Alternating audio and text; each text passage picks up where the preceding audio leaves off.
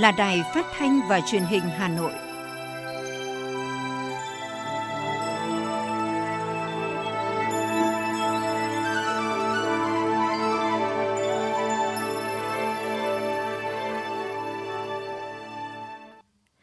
Kính chào quý vị và các bạn. Bây giờ là chương trình thời sự của Đài Phát thanh và Truyền hình Hà Nội, phát trực tiếp trên sóng phát thanh tần số FM 90 MHz. Tối nay thứ hai ngày 27 tháng 12 năm 2021, chương trình có những nội dung chính sau đây.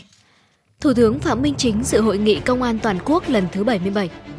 Đồng chí Nguyễn Thị Tuyến, Ủy viên Trung ương Đảng, Phó Bí thư Thường trực Thành ủy Hà Nội dự Đại hội đại biểu lần thứ 11, nhiệm kỳ 2021-2026 Hội chữ thập đỏ thành phố. Quận Thanh Xuân tổ chức gặp mặt các thế hệ cán bộ lãnh đạo quận các thời kỳ và đại diện các tầng lớp nhân dân của quận nhân dịp kỷ niệm 25 năm ngày thành lập quận 28 tháng 12 năm 1996, ngày 28 tháng 12 năm 2021. Bộ Y tế yêu cầu hoàn thành tiêm mũi thứ ba cho người từ 18 tuổi trở lên trong quý 1 năm 2022. Phần tin thế giới có những thông tin trong bối cảnh biến thể Omicron lây lan mạnh, nhiều nước trên thế giới ghi nhận sự gia tăng số ca trẻ em mắc và nhập viện vì mắc Covid-19. Australia ghi nhận ca tử vong đầu tiên do biến thể Omicron. Lo ngại Omicron, Iran cấm nhập cảnh đối với du khách đến từ 12 quốc gia. Sau đây là nội dung chi tiết sẽ có trong chương trình. Thưa quý vị và các bạn, Hội nghị Công an Toàn quốc lần thứ 77 đã khai mạc vào sáng nay ngày 27 tháng 12 tại Hà Nội. Thủ tướng Phạm Minh Chính tới dự và chỉ đạo hội nghị. Đại tướng Tô Lâm, Ủy viên Bộ Chính trị, Bộ trưởng Bộ Công an chủ trì hội nghị. Hội nghị được tổ chức nhằm đánh giá tình hình kết quả công tác công an và phong trào thi đua vì an ninh Tổ quốc năm 2021, đánh giá kết quả năm đầu tiên triển khai thực hiện nghị quyết Đại hội đại biểu toàn quốc lần thứ 13 của Đảng trong công an nhân dân sơ kết một năm thực hiện nghị quyết số 51 của Bộ Chính trị về chiến lược bảo vệ an ninh quốc gia, sơ kết 3 năm thực hiện nghị quyết số 22 của Bộ Chính trị và nghị định số 01 của Chính phủ, phổ biến một số nội dung cơ bản của đề án về đẩy mạnh xây dựng công an nhân dân thực sự trong sạch, vững mạnh, chính quy, tinh nhuệ, hiện đại, đáp ứng yêu cầu, nhiệm vụ trong tình hình mới và phát động phong trào thi đua vì an ninh Tổ quốc năm 2022 trong lực lượng công an nhân dân.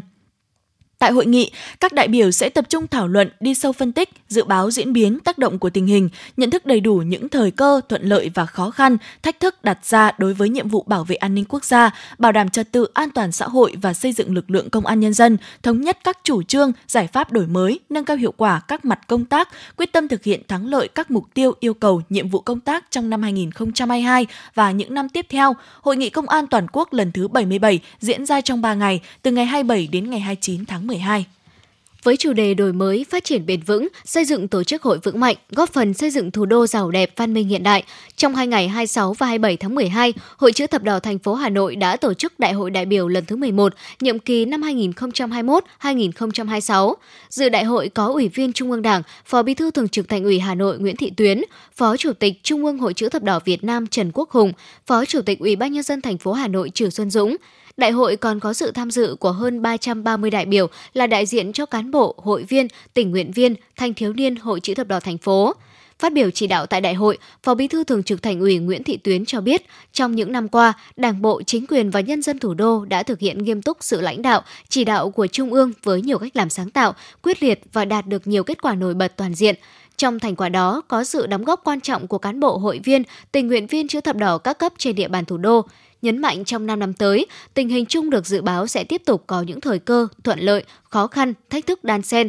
Phó Bí thư Thường trực Thành ủy Nguyễn Thị Tuyến đề nghị các cấp hội chữ thập đỏ thành phố cần nắm vững và quán triệt sâu sắc tư tưởng chỉ đạo của nghị quyết đại hội đại biểu lần thứ 17 Đảng bộ thành phố, các mục tiêu phát triển kinh tế xã hội, xây dựng Đảng, hệ thống chính trị, nhất là năm nhiệm vụ chủ yếu, ba khâu đột phá, 10 chương trình công tác lớn và các chỉ thị, nghị quyết chuyên đề của Thành ủy khóa 17 để cụ thể hóa thành nội dung hoạt động phù hợp với nhiệm vụ, chức năng của công tác hội.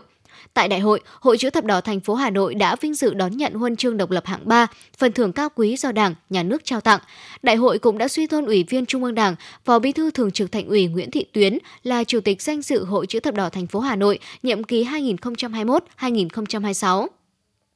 Cũng tại đại hội, Ban chấp hành Hội chữ thập đỏ thành phố nhiệm kỳ 2021-2026 gồm 51 đồng chí đã chính thức ra mắt. Đồng chí Đào Ngọc Triệu tiếp tục được Đại hội tín nhiệm bầu giữ chức Chủ tịch Hội chữ thập đỏ thành phố Hà Nội nhiệm kỳ 2021-2026. Sáng nay, quận Thanh Xuân tổ chức gặp mặt các thế hệ cán bộ lãnh đạo quận các thời kỳ và đại diện các tầng lớp nhân dân của quận nhân dịp kỷ niệm 25 năm ngày thành lập quận 28 tháng 12 năm 1996, 28 tháng 12 năm 2021.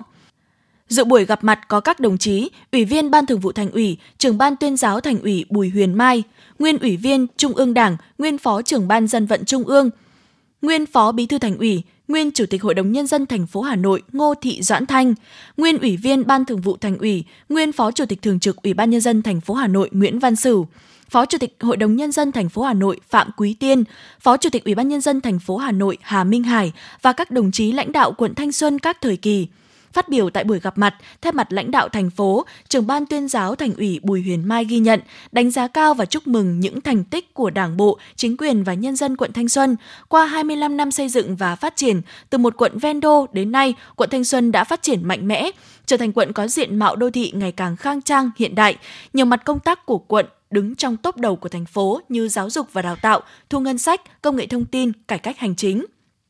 Đồng chí Bùi Huyền Mai nhấn mạnh, hiện nay dịch COVID-19 vẫn diễn biến hết sức phức tạp, khó lường, dân số trên địa bàn quận tăng cơ học, tạo áp lực về hạ tầng đô thị, giao thông, đặc biệt quận có nhiều chung cư, tập thể cũ. Vì thế, cấp ủy, chính quyền và nhân dân quận Thanh Xuân tiếp tục phát huy những kết quả, khắc phục khó khăn, xây dựng quận Thanh Xuân phát triển toàn diện, bền vững. Thay mặt lãnh đạo quận Thanh Xuân, Bí thư quận ủy, Chủ tịch Hội đồng nhân dân quận Thanh Xuân Nguyễn Việt Hà trân trọng tiếp thu những ý kiến chỉ đạo của lãnh đạo thành phố để bổ sung vào các chương trình công tác, nhiệm vụ trọng tâm, phấn đấu hoàn thành tốt nhiệm vụ phát triển kinh tế xã hội giai đoạn 2021-2025 của quận và những năm tiếp theo. Thưa quý vị và các bạn, hôm nay, Ban Thường vụ Ủy ban Mặt trận Tổ quốc Việt Nam thành phố Hà Nội tổ chức tiếp nhận ủng hộ và chuyển giao trang thiết bị y tế phục vụ công tác phòng chống dịch COVID-19. Ủy viên Ban Thường vụ Thành ủy, Chủ tịch Ủy ban Mặt trận Tổ quốc Việt Nam thành phố Hà Nội Nguyễn Lan Hương chủ trì buổi lễ. Tại buổi lễ, Ủy ban Mặt trận Tổ quốc Việt Nam thành phố Hà Nội đã tiếp nhận ủng hộ công tác phòng dịch của hai đơn vị, Ngân hàng Thương mại Cổ phần Sài Gòn gồm một xe xét nghiệm lưu động trị giá 15 tỷ đồng, Hội Phật pháp Tâm nguyện ủng hộ 15 triệu đồng. Phát biểu tại chương trình, Chủ tịch Ủy ban Mặt trận Tổ quốc Việt Nam thành phố Nguyễn Lan Hương ghi nhận và đánh giá cao những nghĩa cử cao đẹp của các tổ chức doanh nghiệp đã phát huy tinh thần đoàn kết, đồng lòng cùng với Đảng bộ, chính quyền thành phố Hà Nội tham gia công tác phòng chống dịch COVID-19 đồng chí Nguyễn Lan Hương mong muốn các đơn vị, doanh nghiệp, nhà hảo tâm tiếp tục chung sức đồng lòng và tích cực tham gia ủng hộ công tác phòng chống dịch COVID-19, đồng thời tin tưởng với sự đoàn kết toàn dân, thủ đô Hà Nội và Việt Nam sẽ sớm đẩy lùi dịch COVID-19, đưa cuộc sống trở lại trạng thái bình thường mới.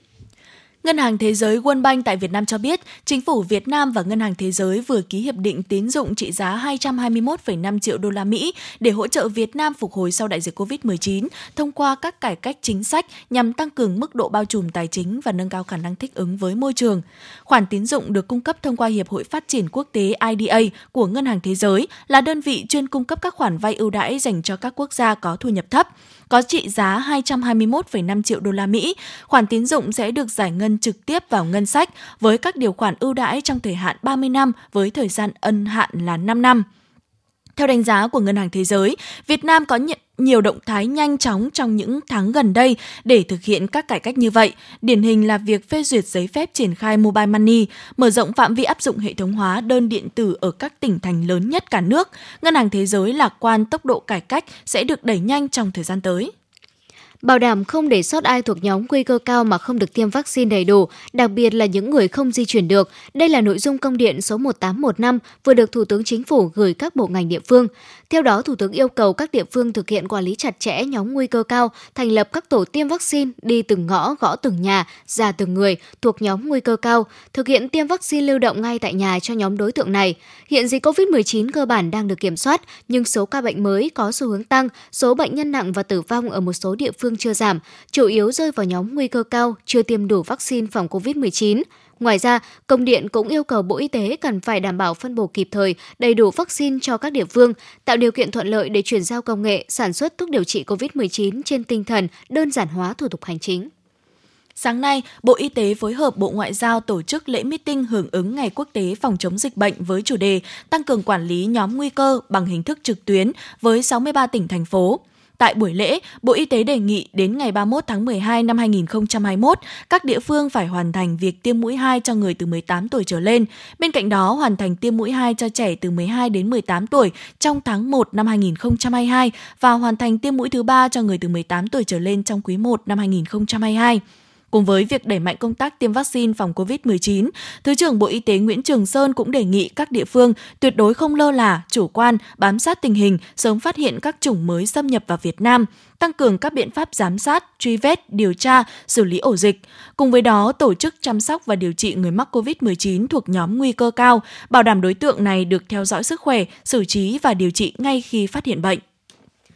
Ủy ban nhân dân thành phố Hà Nội vừa ban hành quyết định số 5256 về việc thành lập tổ công tác đẩy nhanh tiến độ đầu tư xây dựng trường liên cấp theo chỉ tiêu chương trình số 06 của Thành ủy Hà Nội về phát triển văn hóa, nâng cao chất lượng nguồn nhân lực, xây dựng người Hà Nội thanh lịch văn minh giai đoạn 2021-2025. Theo quyết định, Giám đốc Sở Giáo dục và Đào tạo Hà Nội là tổ trưởng tổ công tác, thành viên tổ công tác gồm đại diện lãnh đạo các sở ban ngành liên quan của thành phố và lãnh đạo Ủy ban nhân dân các quận huyện thị xã liên quan căn cứ địa điểm đầu tư sau khi được cấp có thẩm quyền phê duyệt. Tổ công tác có nhiệm vụ giúp Ủy ban nhân dân thành phố Hà Nội tham mưu báo cáo ban chỉ đạo chương trình số 06 của thành ủy thực hiện đầu tư xây dựng trường liên cấp trên địa bàn thành phố giai đoạn 2021-2025 là đầu mối phối hợp, trao đổi thông tin giữa các sở ngành, Ủy ban nhân dân các quận huyện thị xã về đầu tư xây dựng trường liên cấp Bên cạnh đó, tham mưu lãnh đạo Ủy ban nhân dân thành phố chỉ đạo về địa điểm, mô hình, tiêu chuẩn, tiêu chí cơ sở vật chất, trang thiết bị, cơ chế vận hành, nội dung chương trình, đội ngũ quản lý, giáo viên và nhân viên, công tác tuyển sinh, cơ chế tài chính của trường liên cấp, chỉ đạo các sở ngành, ủy ban nhân dân các quận huyện thị xã và tổ chức có liên quan thực hiện việc xây dựng trường liên cấp đúng tiến độ đề ra. Tổ công tác có trách nhiệm xây dựng lộ trình, kế hoạch thực hiện để đảm bảo hoàn thành chỉ tiêu xây dựng trường liên cấp theo chỉ tiêu chương trình số 06 của thành ủy, tổng hợp, thống kê và báo cáo Ủy ban nhân dân thành phố kết quả thực hiện đầu tư xây dựng trường liên cấp. Tổ công tác hoạt động theo chế độ kiêm nhiệm và tự giải thể sau khi hoàn thành nhiệm vụ. Nhiệm vụ cụ thể của các thành viên do tổ trưởng tổ công tác đẩy nhanh tiến độ đầu tư xây dựng trường liên cấp phân công. Một tuần trở lại đây, nhiều người Hà Nội thấy bất ngờ khi đào Tết bắt đầu được bày bán nhiều dọc đường phố và trong các chợ đầu mối, dù còn hơn một tháng nữa mới đến Tết Nguyên đán. Theo đó, cành đào sớm được tỉa đem bán có giá từ 50.000 đồng đến vài triệu đồng tùy kích thước, kiểu dáng. Thời điểm hiện tại, giá đào đang cao hơn năm trước, nhưng vẫn nhiều người sẵn sàng chi tiền để chơi Tết sớm. Cùng với việc hoa đầu vụ, thời tiết năm nay lạnh nên đào nở muộn cũng khiến những cành đào sớm có giá cao hơn. Một số cửa khẩu tại Lạng Sơn đang ùn ứ xe container do các biện pháp kiểm soát dịch nghiêm ngặt của phía Trung Quốc nhiều ngày qua, khiến hàng loạt nông sản ở đồng bằng sông Cửu Long giảm giá mạnh. Hiện giá xoài Đài Loan chỉ còn từ 5 đến 6 000 đồng một kg, giảm một nửa so với cách đây một tuần. Mít Thái cũng rớt giá thê thảm khi chỉ còn từ 6 đến 7 000 đồng trên một kg mua tại vườn. Các loại trái cây khác như sầu riêng, xoài cát chu, thanh long, dưa hấu cũng giảm từ 4 000 đến 10 000 đồng một kg. Nhiều nông dân và doanh nghiệp xuất khẩu nông sản sang Trung Quốc đang lo lắng vì họ đã chuẩn bị hàng để bán trong dịp Tết cổ truyền ở Trung Quốc, nhưng tình trạng thông quan nhỏ giọt khiến hàng hóa ủ ứ, rớt giá thê thảm. Khảo sát mới nhất của YouGov, công ty nghiên cứu và phân tích dữ liệu quốc tế cũng cho thấy 28% người tiêu dùng Việt Nam tăng mức tiết kiệm và giảm chi tiêu cho các khoản tiêu dùng không thiết yếu trong thời gian xảy ra đại dịch. Hơn 53% người tiêu dùng Việt cắt giảm các khoản không thiết yếu trong 6 tháng qua, trong khi đó 80% dự định tiếp tục cắt giảm trong tương lai. Người Việt Nam được cho là một trong những nhóm thận trọng nhất thế giới khi hơn 2 phần 3 cẩn thận hơn với tài chính cá nhân so với trước đại dịch. Trong khi đó, 34% ưu tiên bảo vệ các khoản tài chính hộ gia đình để phòng trường hợp khẩn cấp. Con số này cao hơn gần 10% so với mức trung bình toàn cầu.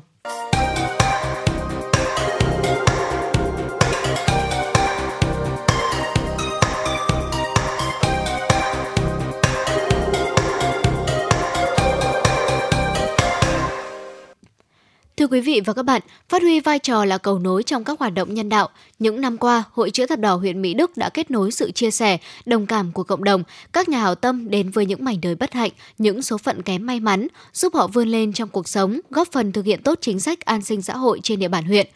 Hội chữ thập đỏ huyện Mỹ Đức có 22 tổ chức hội với gần 3.000 hội viên, trong đó có hơn 1.600 hội viên hoạt động, 508 hội viên danh dự, 100 tình nguyện viên, 852 hội viên là thanh thiếu niên chữ thập đỏ ở tất cả các trường trung học cơ sở và tiểu học. Nhiệm kỳ 2016-2021, Hội chữ thập đỏ huyện Mỹ Đức đã có nhiều hoạt động thiết thực, đặc biệt là công tác cứu trợ nhân đạo, giúp đỡ người nghèo, nạn nhân chất độc màu da cam. Các đối tượng khó khăn trong xã hội đạt nhiều kết quả thông qua chương trình như phong trào Tết vì người nghèo và nạn nhân chất độc da cam, xây dựng quỹ nhân đạo. Các cấp hội đã trao tặng được 5.605 trường hợp với trị giá gần 3 tỷ đồng, cứu trợ đột xuất cho trên 1.000 đối tượng bị tai nạn rủi ro, bệnh tật hiểm nghèo, người bị ảnh hưởng bởi dịch bệnh COVID-19, tổng trị giá hơn 730 triệu đồng ủng hộ nhân dân các tỉnh miền Trung miền núi và đồng bằng chịu ảnh hưởng của mưa lũ với tổng trị giá và hàng hóa vận động lên hơn 770 triệu đồng. Hội đã tiếp nhận từ Hội chữ thập đỏ thành phố phối hợp với các tri hội, nhóm thiện nguyện, nhà tài trợ nhiều chương trình như khám cấp thuốc miễn phí,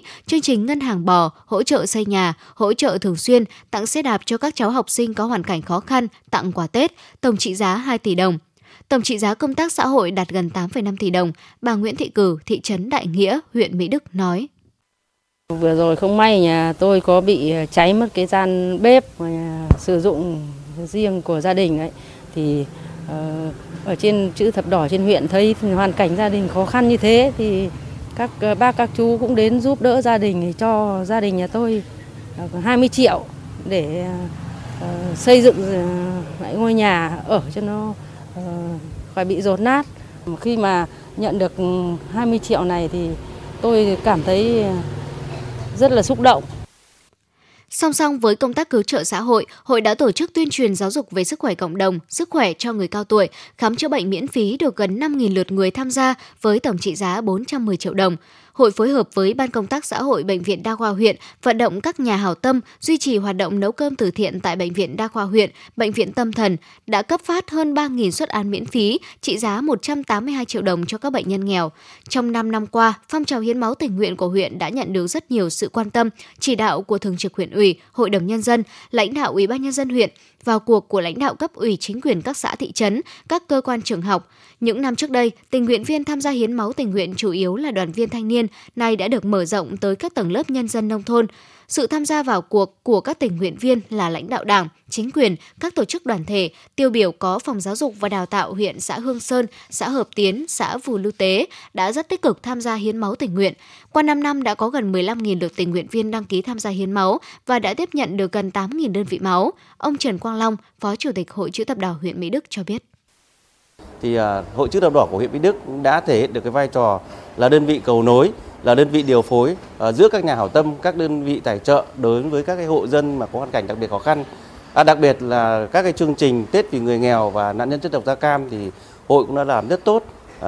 cũng đã uh, phối hợp với các nhà hảo tâm đến với các cái uh, hoàn cảnh yếu thế trong xã hội, đặc biệt là những cái em nhỏ và những cái trẻ em mồ côi tàn tật khó khăn trong cuộc sống. Thì hội cũng đã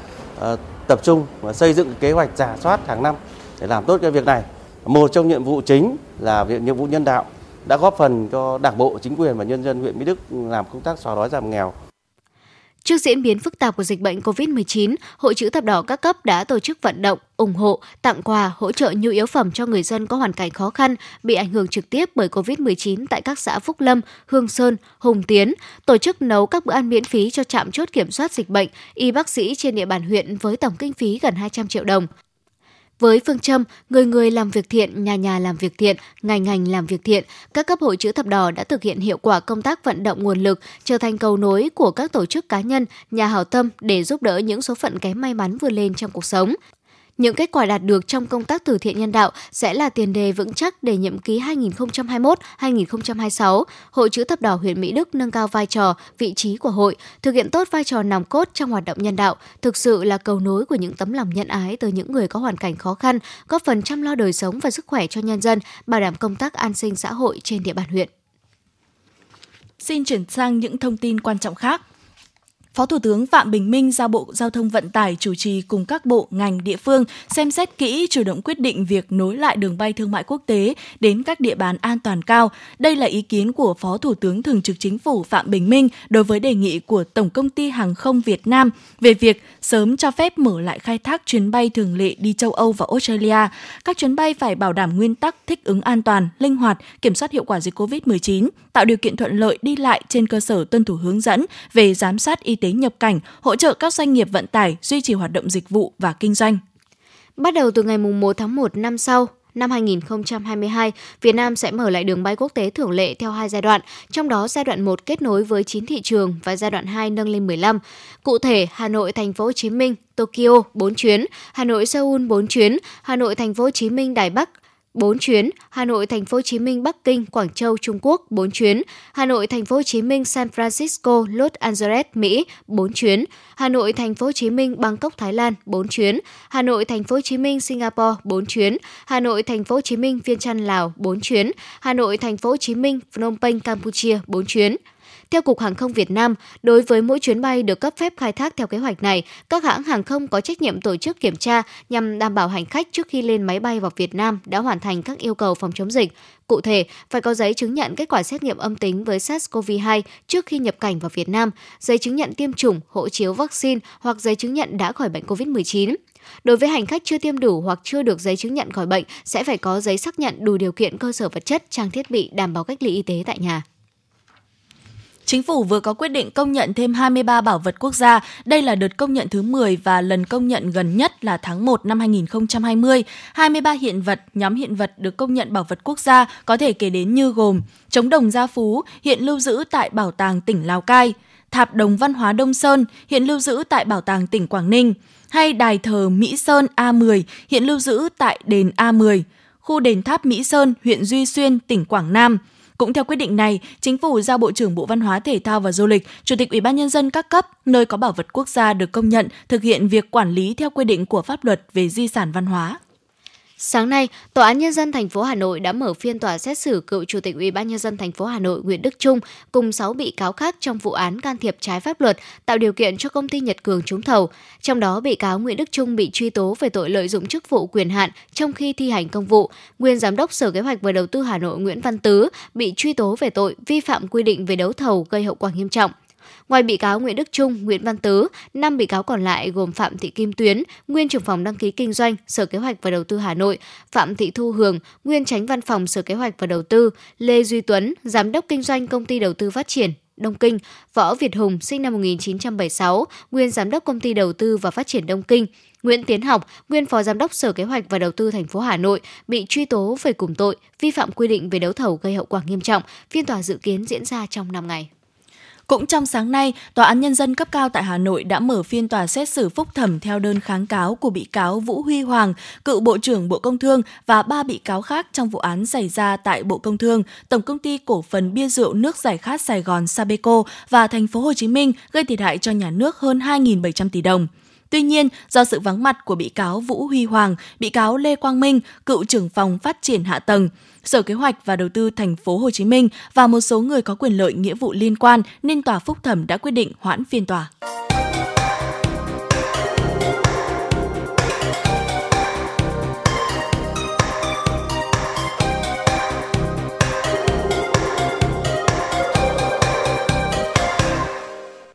Xin chuyển sang phần tin thế giới. Thưa quý vị và các bạn, trong bối cảnh biến thể Omicron lây lan mạnh, nhiều nước trên thế giới ghi nhận sự gia tăng số ca trẻ em mắc và nhập viện vì COVID-19. Tại Mỹ, Sở Y tế New York cho biết số trẻ em dưới 18 tuổi mắc COVID-19 và nhập viện tăng gấp 4 lần bắt đầu từ tuần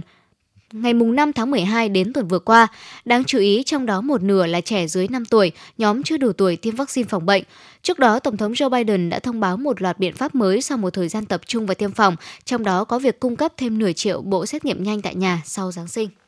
Còn ở châu Âu, số liệu do Viện Y tế Quốc gia Italy công bố cho thấy 25% số ca mắc mới COVID-19 trong vòng một tuần qua ở nước này đều là trẻ em. Theo báo cáo của Viện Y tế Quốc gia Italy, trẻ em từ 6 đến 11 tuổi chiếm khoảng 50% tổng số ca bệnh mới, trong khi hơn 35% là thiếu niên lớn tuổi hơn. Bộ Y tế bang New South Wales, Australia ngày hôm nay thông báo ghi nhận ca tử vong đầu tiên liên quan đến biến thể Omicron của virus SARS-CoV-2. Ca tử vong là một cụ ông khoảng 80 tuổi đã tiêm hai liều vaccine ngừa COVID-19 nhưng có bệnh nền.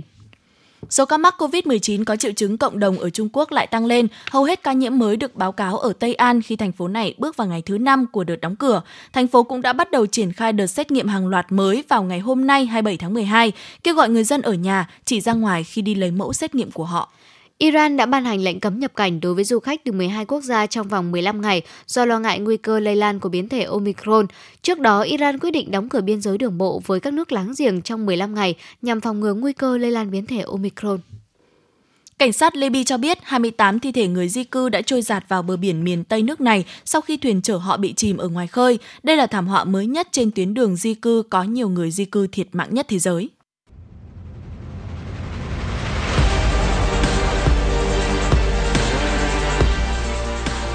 Bản tin thể thao. Bản tin thể thao.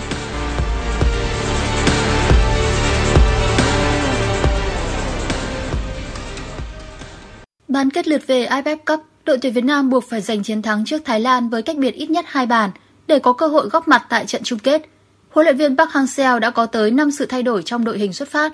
Các cầu thủ Việt Nam đã chơi tấn công ngay từ những phút đầu và liên tiếp tạo ra những cơ hội nguy hiểm về phía khung thành của đối phương. Phút 42, những tưởng bàn thắng đã đến với đội tuyển Việt Nam. Tuy nhiên, tình huống bật cao đánh đầu của Tấn Tài lại đưa bóng đi chệch cột dọc trong gang tấc.